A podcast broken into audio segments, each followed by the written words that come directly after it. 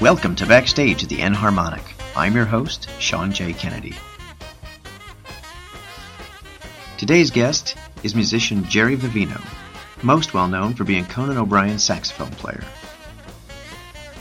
It's been a privilege and honor to work with Jerry over the last few years in a variety of academic settings, working with young students, and I've also been privileged to perform with him uh, most notably out at the NAMM show in Anaheim, California, on a number of occasions when he hosts the Vando Jam, and I even got to play with him on the NAMM show floor at the Conn-Selmer booth. Today's episode focuses mainly on the positive influence of his parents and his teachers in his formative years, so I hope you enjoy this edition of Backstage at the Enharmonic. Hey, Jerry, are you there? Yeah, Sean. Hey, how, how are, you? are you? Yeah, man. Good, I'm good. good. How are you? Very good. So thanks for taking a few minutes. Uh, you know, we've talked uh, over the past few years about stuff uh, when we've uh, when you've done some clinics for me and different things like that. But I thought it'd be nice to uh, ask some questions and get them recorded in a podcast where uh, people can listen to them uh, whenever they like. Okay, great. Awesome. So most of the uh, I start all of these podcasts with asking my guests, uh, what is your earliest musical memory? Like when you think back as far as you can, where do you think music really started to affect you and you noticed music in your life? Um, it might have been in the womb. No, I'm kidding. Um, in my in, growing up as a child in my house, um, you know, my parents were. Uh, my father was a uh, trumpet player, not a professional, but he could have been. He just um, took another route and he's he's he just uh, constantly was playing you know big band uh, uh, anything from Count Basie, Duke Ellington, Louis Armstrong, Stan Getz. Uh, you know, my parents tell me from when I was an infant that this kind of music was being played in the house, and my mom, my mom loved uh, uh, classical music. So I had the both the best worlds: orchestral, jazz, um, there wasn't any Elvis or any rock and roll or anything like that. That came along later. But um, hmm. I think that was that's what rubbed off on me, and uh, that would be my answer to that. Growing now, up in an environment where music was uh, played out loud in the house. Did your dad did he work in like local like wedding bands or anything, or just play no. at your house like for fun? My dad, um, my dad, who rests his soul, uh, was a very, very fine trumpet player. Um, you know, he came over from Italy. He was born in 1927, so you know he's that generation of, of uh, uh, you know the greatest fabric, greatest generation this country's ever seen. I think he comes from that fabric. And um, my dad played in in uh, start picked up a trumpet uh, in grade school, like we all do. We're introduced ed- through education uh, here in the States, he was introduced to a band instrument, and he took to it like a duck to water. Um, he actually uh, worked as a carpenter from age 12, you know, till he graduated high school, and he paid for his own music lessons. He studied with, um, you know, some some very reputable uh, uh, music teachers uh, in Paterson, New Jersey, where he grew up. Paterson had a great music scene back in the you know 30s 40s 50s through the 60s and even the 70s so um you know he studied uh and basically was drafted into the army during world war ii um and he was he played in uh in the service kept him here in the states. He didn't go overseas. Uh and he always uh you know he basically really um was thankful for his music because he felt he would have been, you know, in Germany or Japan, whatever. And uh, he was a very good musician. When he got out of um, when he got out of the army after the bomb was dropped, he was 20 years old, and he said to his father, who uh, had a construction company, he said, "Pop, I want to I want to be a musician." And his father said, "No, you're not. You're going to swing a hammer. You're going to be in the family business." And that was the way it was back then. And he played on the side. Um, he did not play in wedding bands. He did not uh, uh, do any of that. Um, he want he was basically would get together with with jazz players and play. Uh, you know, he didn't want to do the he he couldn't do music full time. He didn't want to do it part time. So unfortunately for him, he put the trumpet down. But with with me, it was he saw that I took to music, and he he gave me license to do what I wanted, and I think it was because of what he went through. You know, wow. I don't know if that's explained in a very articulate way, but that's pretty much uh, what it was about. Me and my brothers, well, we were all into music, and he encouraged it. He didn't push us, but he encouraged it. And uh, go ahead, live your dream. He wasn't allowed to live his dream. Hmm. Next, my mother, uh, um, uh, you know, was um, a pianist and a painter, and you know, she was a woman of the '50s, and she was raising the kids, and uh, you know, basically uh, a stay-at-home mom they called it, you know, which is mm-hmm. really doesn't exist today the, the way it did back then. But um, yeah, so I was around music, and they were both very good, and I think they both could have pursued music, but again, it wasn't encouraged by my mother's upbringing as well. Uh, you're not going to do this. You're going to do this. You know. So she worked in a factory. Mm-hmm. Yeah. So next, are you crying? Oh, okay. Is anyone crying? No. Yes, I think so. I have to get a tissue. Yes, no. Yeah. It's uh, you know, it's a common story. You hear a lot uh, about that, and it's great that they uh, encouraged you and your brothers to uh, follow your passions, which is That's incredible. that's exactly right. Yeah. Yep. So, uh, I know you play just about every woodwind known to mankind. Were woodwinds your first instrument that you played? I um, failed miserably at the uh, guitar because I was, you know, I'm a child of the basically, you know, Roy Rogers, Davy Crockett. I don't know if these anyone who's listening to this would know Mm-hmm. about those television programs, but you know, in the 50s, you know, I was born in 1954, so you know, when I was five years old, these television shows were, you know, basically uh, Roy Rogers was a singing cowboy, Gene Autry, and I fell in love with. And there's music again drew me into those shows. So because Roy Rogers played the guitar a little bit, I wanted to, and I. Uh, I took up the guitar. I got for Christmas a Roy Rogers guitar when I was about seven, and um, my father decided, well, let's try a real guitar, and I failed miserably. Um, my hands were too small. It was too young, and you know it was uh, too early to start. Um, and so I said, "Oh, well, how about the xylophone? I love, I love, I wanted to play the xylophone."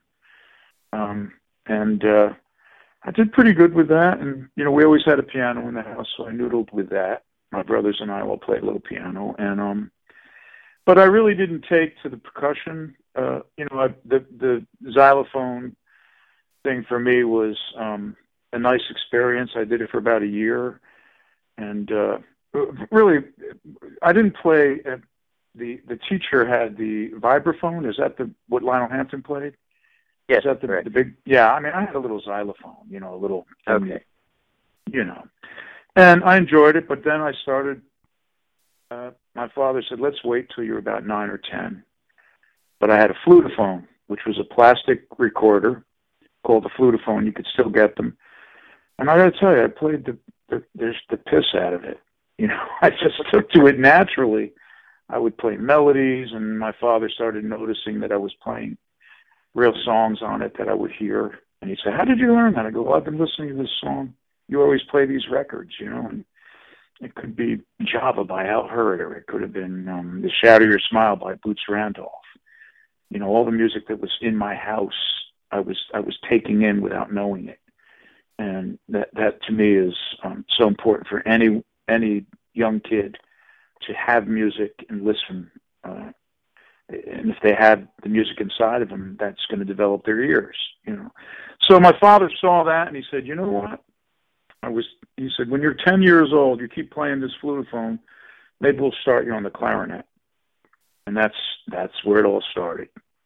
And I went to the clarinet, and uh, yeah, basically, I still have that flutophone, and I look Really? at it every now and then and say, "It's because of you." That's awesome. Yeah. Did you have any favorite clarinet players when you started playing clarinet?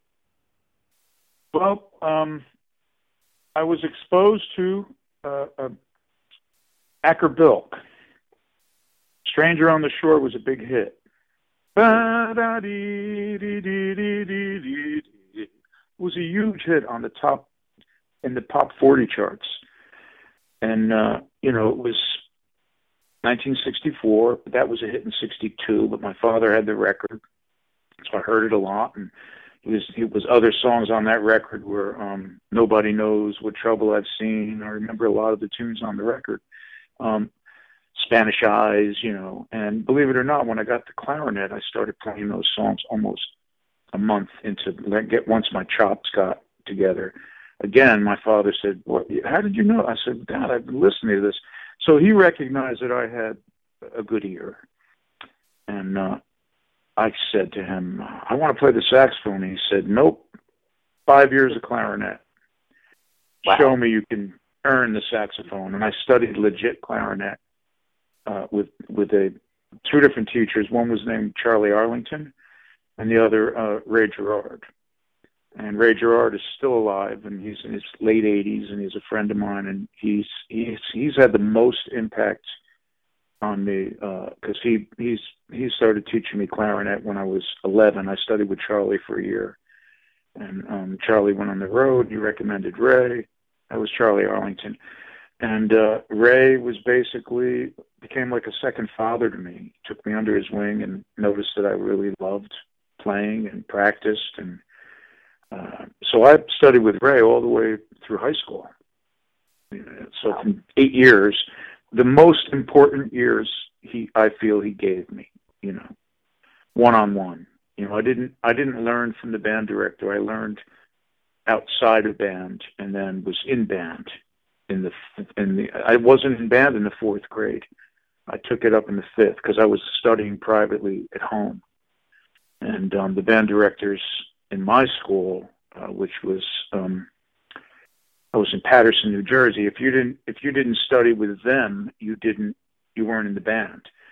Oh, and oh, really? uh, my father checked it out, and he said, "I don't want you studying in, in the school. I want you to learn, and then you'll go into band." And the band director was very nice, and he understood that. And then he auditioned me when I was in fifth grade, and um, I was a member of the band. And fourth grade in grade school, when I was a kid, was the year that you you had to learn. Even if you were, st- I could have studied outside and still studied in band, but you know, I, my my old man was like, "You got to do math and English too." You know, do music at home. Let's see how you do, and then we'll just, you know, it was a pretty good route that he had me take. I think. So you did follow that five-year plan that your dad had with the clarinet, and then you finally got to a uh, saxophone. That's right. I was 15, and um, it was just one one Christmas. Um, you know, we were Santa Claus was out of our lives. Me and my brothers. We're all close in age. My, my older brother's two years older than me, and my younger one's one year and a, older than younger than me, and a day. Mm-hmm. And the family once once we were done with. Uh, getting up in the morning. We, we had Christmas Eve at home. We'd go to church and then we'd open presents, exchange presents as a family. And um, this was a weird year because we'd see the presents going under the tree from the first week of December, little by little. They'd be wrapped, you know, and you know, as a kid, as a 14, 15 year old, you always check and see if your name was on, what your name was on. And I, I noticed that my name was on, was on like two little things and my brothers had three, four, or five presents apiece, you know. And my father, he came in uh, uh, home from work one day and he said, "This is for your mother." And it was all wrapped. And he goes, "I want you to hide it in your closet. And Christmas Eve, when I give you the word, you bring it downstairs." So it was a rectangular box. You get it? Wrapped. Okay. Uh-huh. And um, and I we did all the presents, and you know I was 15, so I wasn't to cry and say, well, "How come I only got two presents? And my brother's got four? You know." so, so so basically, we were done, and I had a pretty glum look on my face, and my father goes, "Go, go get that present out of your closet." So I bring it down, and my brothers and me were said, "Mom, this is for you." And she said, "You know, Jerry, they called me Jerry Boy because my father was Jerry. They said, Jerry Boy, I can't believe it. You only got two presents. You open it for me. And there it was, a saxophone. Oh, so beautiful. it was it was the most incredible Christmas I ever had in my life. To this day, I can't top it. And there's photos of me crying, you know, as a kid. Uh, yeah, so then that there was the tenor. You know, there it was, and as I'm talking to you, it's sitting on a stand. I still have it. Oh, it's a Mark Six. That the Mark Six in in uh, 19. I was it was Christmas of '68. I was going to be 15 in January. Okay, I was 14 technically on December 24th, 25th, but a week later I was 15. So my father said 15, five years of clarinet, and um, there was saxophone, and um, I, I remember um, vividly asking, knowing that they were expensive, and my father was a hardworking blue collar guy, you know, and he I said, "How did you?" You know, I said to him later, "How did you? Oh, can't this? They're six hundred bucks." I said, "You know." Mm-hmm. Uh, could you imagine they were six hundred dollars in nineteen sixty eight? I know. Do you know what that saxophone that I'm looking at is worth right now? But anyway, that yeah, that was a lot of money back then, you know. And and I realized again, my old man did this for me, you know, and and it wasn't just me; he did the same for my my other brothers, you know. And um, yeah, so there was the tenor, and then I started taking lessons on clarinet with Ray Gerard, tenor and clarinet. Yeah. I realized the five years of clarinet made the tenor saxophone, or if an, if we're an alto or Barry, it would have been the same. It made it so much easier. And you know, when you when you have clarinet training, the rest of the rest of the single reeds are pretty. The clarinet's a bitch. It's the, it's the most difficult one to play well. It's the easiest one to play. Kids take to it quickly, but to play it well, I feel is it's the diff- reed instrument. Flute's pretty difficult too, but clarinet, um, you know, to ma- any instrument is easy to play, and they're all difficult to master. That's my that's my theory. You know. So did you pick up the flute on your own eventually because of the saxophone I want, training? I wanted to play the flute, and my teacher Ray Gerard, um, he's he said to me, "Let's wait till you're 18." I had really good um, uh, me- methods of uh, people who took me through the process of being a doubler. You know, yeah. and um, and you know, I waited on the flute again, and um, and it, I probably could have, you know, kids. There are people that do them in different orders, and it works. But it made it so much easier for me because I didn't realize the the reason that was to wait was because the clarinet fingerings are four different octaves, and there's so many different fingerings. That's why it makes it more difficult. Than saxophone is like, you know, pretty much basic fingerings compared to clarinet. But the flute and the saxophone have similar qualities of of, uh, of, of fingering. All you know. The embouchures are the are the difficult thing. They're different embouchures, you know. Yeah, so I took the flute up. Um, I studied with Ray Gerard, and um, the same guy. And I was 18 years old. Uh, I was, you know, I became 18 in my senior year of high school, and I started taking the flute up. And I did a lot of. I, I loved the flute so much that I said to Ray, and Ray was a great musician. He was you know, he had all worlds covered. He understood uh, the importance of legit, even if you want to be a jazz player, legit uh, stu- uh, study is so important, you know. Yeah, so I, t- I took the flute up with Ray again, and um, now I'm playing three instruments, and then I ended up getting an alto, bought that on my own, and a baritone, and I just compiled – more and more as years went by. I think by the time I was by the time I was about 27 or 28, I had uh, you know flutes, piccolos, bass clarinets, E flat clarinet, um, you know soprano sax, bari. I had them all, pretty much. Alto flute, and I I um realized uh, uh, how easy they all were. I think because of the the clarinet tenor, flute. The rest was were a piece of cake for me. Mm-hmm. Yeah. Did you, yeah. Did you ever mess around with any uh, double reeds? Yes, I have an yep. oboe here in my um, in my office right now as my music room. As we speak, I really suck at it. I didn't dedicate myself enough to it. Um, you know, I just um, I tried. Uh, I didn't try hard enough, um, and I'm and I don't regret it. I mean, I'm not looking at it like, oh, I should have played the oboe. I love Right. the oboe. I love the English horn, bassoon. You know, but I just didn't. Um, I I didn't uh, have time. I felt to dedicate myself to all of that. You know, making reeds and you know. In fact, my oboe now it's a it's a uh, it's a color. It's an intermediate oboe, and I use a plastic reed on it. You know. Yeah. And you you just do that on your own, just uh, to Yeah, I it at your picked it up. studio. Yeah. I picked it up um in a music store and never studied with anyone on the oboe. You know, Mhm.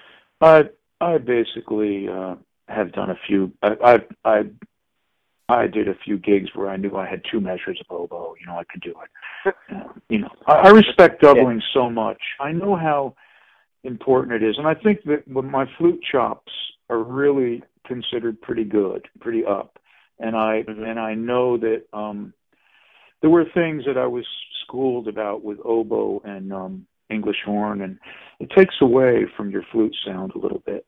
And I didn't want to lose that. It opens up uh, your flute sound. I believe that. Um, there are certainly people out there that could say bullshit, you know, and I and I would agree with them, but it's very few, you know.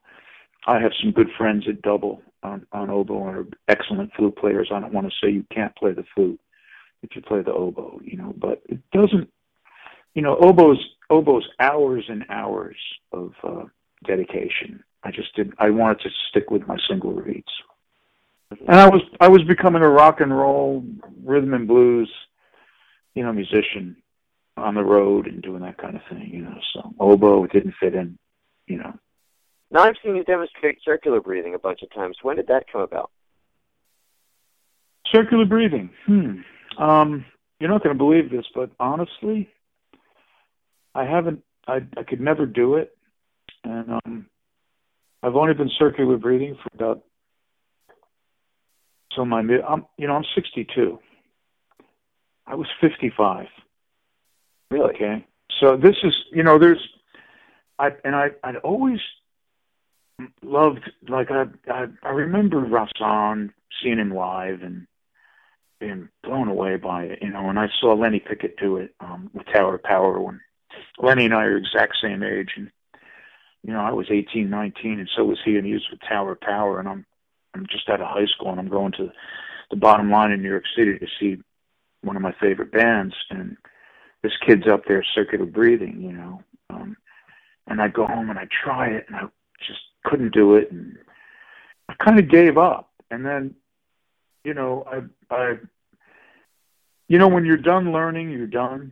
That's one of my. You're an educator, so you must understand that, Sean. You know, and there was a liner note on a Stan Getz record uh, um, that I read. Uh, I'm sorry, I don't remember the name of that record, but he started talking about music, and he said that. He said, "When you're done learning, you're done." And you know, he was kind of interviewed, um, and and I took that as a 15, 16 year old kid when I started listening to Stan. I said, "You know, man, that's something I should take throughout life." And I and I in my mid 50s, I said, "Why don't I do this?" So I went online, and it taught me how. So all you kids out there listening, go online and Google circular breathing, and there was a tutorial that was so amazing. I swear I learned it in 48 hours. It took years of trying with, and every teacher I talked to, they didn't know how to teach it. They didn't, you know, ah, you don't have to do that, or yeah, it's not, it's a natural thing. If you can't do it, you can't do it. Well, that's what I thought after a while. I just can't do it. But I went online and I read through three or four paragraphs uh, of, of how to circular breathe, and I couldn't believe it. It was amazing. You take a, a glass of water and a straw, and you blow bubbles like you're a little kid. And if you can continue blowing the bubbles as you're inhaling and exhaling, you're circular breathing. So you swallow a little water for a little bit. I mean, it, it took me two days, not all day long, just like a few hours each day, just focusing on it. And the the the uh, tutorial said, bring a straw in the bathtub with you. Mess around with it. You know, it's all about that. and you know, and then it suggested that you just take your your neck of the saxophone or or a barrel and a, a barrel with a, a mouthpiece. You know, the the mouthpiece in the neck on the saxophone, the barrel of the clarinet with the mouthpiece, and circular breathe on that. Then add another piece because the longer the tubing, the more difficult. Once you get it, it could be a contrabass sax, and you can circular breathe. It's simple. It's a it's wow. a cute little thing. I love doing it. It's good for you. It um, it's uh, yoga like. I think. Mm-hmm and if that means anything to anyone, you know, breathing is breathing is a relaxation. It's it's a stress reliever too. It's beautiful. Yeah, and uh, that's what I did. So there you go. It's not not good. You didn't know I started circular breathing so late, right? No, because when you did it, Yeah. you, it it killed a, a couple times. You were down at my school playing. You know, Yeah, um, unbelievable. Just a few years. That's great. Yeah, yeah. I have to ask you one question about the Conan show, at least. I just I, I follow you, Conan, on TV, of course, and see your uh, social media posts and all that with different guests you've had on. I don't even know if you can answer this question. Um, if you had to pick one or two guests, musical or non-musical, like ones that you were like, "Wow, I'm meeting this person," and like it was a surreal moment for you. Is there one or two people, or is it just too many to even pick from? Well, you know, that's a great question. Um, it's 23 years of doing the show right now, and there's there has been. I mean, you know, we've had uh, Academy Award winners, um, you know, athletes, uh, musicians that I've that we've I even got to play with. James Brown, you know, they they said we want the horn section. You know, I mean, things like that are like I can't believe this. It's like you know the opportunity, and it's all about opportunity. It's it's not. There's so much luck in in uh, careers, I think, because there's so much talent out there. You know, and I I can I could if I really really gave it a lot of thought, I could you know, say wow. I mean, but you know, what is what does the wow mean? Dick Van Dyke blows me. I mean, that that blew me away, and it may not to someone else. You know, um, Mhm. but the one that got to me the most, and to this day, I have to put it on number one, is Ted Williams. Um, uh, you know, I'm Sean. You know, I'm a baseball fan, and I know you are. Of course. And Yep. and and you know a lot of us are. A lot of musicians love baseball. And by the way your phillies what a great season it's been so far. I mean you must be far. tickled pink. But anyway um back back to ted williams. You know ted was in the wheelchair at the time. He um was being honored uh, the greatest living team. Remember that? Do you Mhm. remember when the sports illustrated did the the greatest living century of the of the of the Yeah, 20th I- century players. Yeah, you know, was Right. I mean Ted Williams was the left fielder and Ken Griffey Jr. was the center fielder. You know, at the time Cal Ripken was the shortstop. Okay. Uh, Ernie, or was it Ernie Banks? I don't even remember. I think they had two guys at each position. They had a bunch. Willie Mays was in there. You know, it was a bunch of great guys. But Ted Williams, he was he was the ambassador. In fact, he was the one during that All Star game because it was at Fenway that they were honoring. He was like you know the guy. So the segment producer, his name was Frank Smiley, who was doing that segment, um, came up to me and said, "You know, we're having Ted Williams in a couple of days. Um, we need to screen him for Conan. Um, we know you love baseball, and we thought we'd like you to come into the room." So it was more than me just meeting him and shit. I went into a room with Ted Williams, a little cubicle with a segment producer, and they wanted me to list four or five questions. Um, I, I, I talked to him about um, number one, the shift, the Ted Williams shift, which Mhm. today is becoming common in baseball. And he said, "Well, that didn't last long because I and at the time no one was shifting. You know, it was Ted Williams and Willie McCovey, and no one. else. So Williams talked about that with me and uh, and how he could just go the other way and had to stop doing it eventually. And um, and then I asked him about the the All Star home run he hit, the eephus pitch. Um, I said, "C- "Can can you clear up the myth? Did you really know?" Because they threw it the first time, and the catcher said, "We're going to throw it again, Ted." And Ted said, "The myth was he- that Williams said, um, you throw it again, and it's going into the seats." right? Mm-hmm. So I asked him, "Is that myth or is that really true?" He goes, "Well, I never said it exactly that way. I said I dare you. I said Oh. try it." Yeah, and he and he hit it out. You know, he did it out. But um, Right. but the thing about it was that I'm sitting with him. This he's like was like John Wayne. You know, it's just I don't Yeah. know I don't know how to explain it. There was something about that man that I was just I was enamored. You know, with and sure enough, that question he he he we the questions that those guests would get, they have to okay them, and the one with the eephus fish, Conan used it, and that got that made me feel even you know better. Yeah. Wow. But you know, the, Ted Williams, you know, the time that he came, um, he died shortly after that. Uh, you know, it was because of the money made and no pictures, no baseball sign. But I didn't care about that. You know, I just have that memory. You know, which is enough for me. So I think that's pretty much my favorite. Yeah. No, it's a great story. Yeah. Awesome. Yeah. Well, I feel like I could talk a, a, a little longer with you, but you may have your uh, uh, limit on it, and I appreciate you Well- having me. Yeah, I could. I if you have time, I got two more quick ones. Oh, good. Okay. So here, I usually end most of the segments with these two. So, um, on your iPod, Jerry, um, in your rotation right now, uh, what are some of the folks you're listening to, or uh, styles or genres that might be on your iPod in the frequently played list? Well, I will answer that question after I say this. I've been for two years now. I've been enjoying vinyl. Mm-hmm. I love vinyl again. I'm really digging it. It's so great, and it makes me Oh, yeah. relax. Me, I get up off my butt and I flip the record over. You know, okay.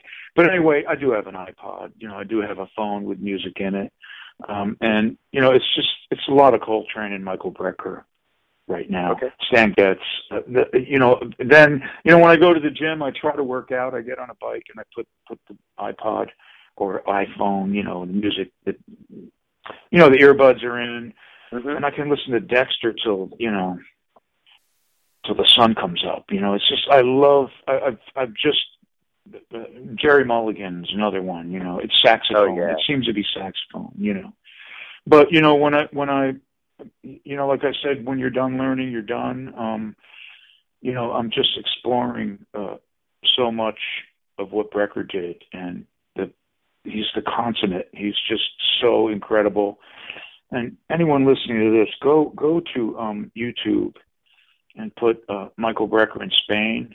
It's it's about 45 minutes. Um, he's alone, a full auditorium. I guess about 1,500, 2,000 people. You could hear a pin drop. When I say he's playing alone, he's unaccompanied for 45 minutes.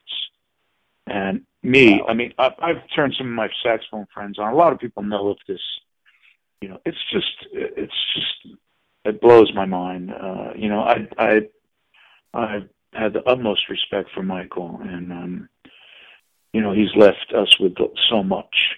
Uh, you know, in the end, we're relegated to tape, I guess, if you're a musician. You know, uh, but um, he'll live on forever. He'll, it's just, it's just wonderful. And Trane, you know, I mean, this is a, you know, those two, to me, are, are the consummate and I hate to say that because there's so many others, Mm-hmm. you know.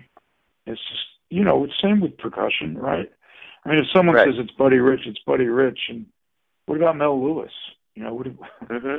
you it's Right. uh, let's go back to Cozy Cole where Buddy Rich you know, Yeah, where did they learn? He- Yeah. yeah, you know. Mhm. Yeah, so I guess that's pretty much it. I mean, I like I love listening to to um Chet too. Have trumpets. There's you know a lot of trumpet players and I love his voice too, man. It's so. His Oh, yeah, so he's so special when he cool. sings. yeah. There's Yeah. you know there's a movie coming out. It's out I already. I think it. Yeah, I, I don't know the name of it, but I've heard about it. I got to check it out. Yeah, Um, me too. Yep. When you were growing up, was there any other uh, career or profession that you ever thought of yourself maybe going to or thinking about, or was it always music 100%? Um, it was always music. My fantasy was to, was to play second base for the New York Yankees, but I figured out Okay. by the time I was 16 that was not going to happen. Um, and by the way, Lou Donaldson, you know, um, was uh, looked at by the St. Louis Cardinals. He was a hell of a baseball player, yeah. But anyway, Wow. let me get back to back to the question. Um, I I always because of my teacher Ray Gerard and my band director, fellow named Joe Silsky. Um, they they my band director was I was in a seven through twelve school. They were experimenting with what they called junior senior high schools, and um, you know it was a well they basically the seventh grade through the twelfth grade was in one building, and um, our stage band was mixed between seventh graders and uh, you know uh, I was in the stage band in seventh grade, and that was great because these seniors were I was learning from older kids. You know, I wasn't like the top banana in seventh grade. Mhm. Saxophone, I had been playing a year or only, you know, that kind of thing. So, it, you know, it basically, um, basically was a situation where you, um, uh, uh, uh, you had orchestras and bands and groups that were mixed seven through twelve. My band director handled it very, very well, um, and I wanted to be an educator because of him. I thought, boy, this is great. You know, he's teaching, you know, uh, kids, and he's playing duets with me and this kid Doug Williams, and finding good players and asking us to come in after school. Do you guys want to try some chamber music, or you want to do this, or you know? In fact, the stage band, I wasn't in that until the uh, the ninth grade, um, but I was in the other groups that he had, orchestral groups and wind ensembles, and all of this music that was offered by him to the young players uh, made me respect uh, what he did. And he'd take his his clarinet out or his saxophone out and join us, and that was like, oh my god, my teacher's playing with us. And he'd bring a friend in, the chemistry teacher who played the drums. And I was like, oh my god, you know, Mr. Gemma's playing the drums, you know, and it, it and I just thought, you know, this is cool. And I I went to school thinking I would uh, get a teaching degree to fall back on, which my father recommended. And um, I just, you know, I would have done that, but I went on the road halfway through college and never went back. Okay. I regret that, though. I do. I honestly regret it. But go ahead. So yeah, I wanted to. I wanted to. Uh, uh, music was music was a full time player. I, I always wanted to be a studio musician. Which how can a kid want to be that? You know. Right. And uh, but I it, w- I became it. You know, I pretty much lived my dream. I think education, um, you know, is uh, is as rewarding as finishing a session or doing a gig and you know you sounded great and getting off on the music you play. I think t- helping uh, young kids um, or anyone for that matter, if you can give something, it's very re- rewarding. And I think reward is the answer. You know, what makes you feel good out of your work. You know, it's not about the money. It's not about you know uh, the fame and all that. There's it's, it's deeper. It goes way beyond that. You know, I like to give. Yeah. Well, that's beautiful. Well, yeah. thanks, man. I really appreciate you taking the time, and uh, I hope to see you soon uh, when you're back out. I hope here. so. Oh, that'd be that'd be great to do. Great, and man, that you wanted me to do that gig with you. I wish I could have made that. It sounded like a lot of fun, and you have a good one when you're out there. Where is it? In uh, it's coming up next Uh, weekend, is it? Yeah, it's in Yardley, actually. Yep. Yeah. Well, you you keep going, man. I see what you're doing, and I like it. I, I admire what you're doing, Sean. Thank you, Jerry. right. Okay. Back at you. All right. I'll talk to you. Take care. Bye. Bye bye. Today's music was provided by the Max Weinberg 7. To purchase this and other recordings featuring Jerry Vivino, please follow the links below this podcast.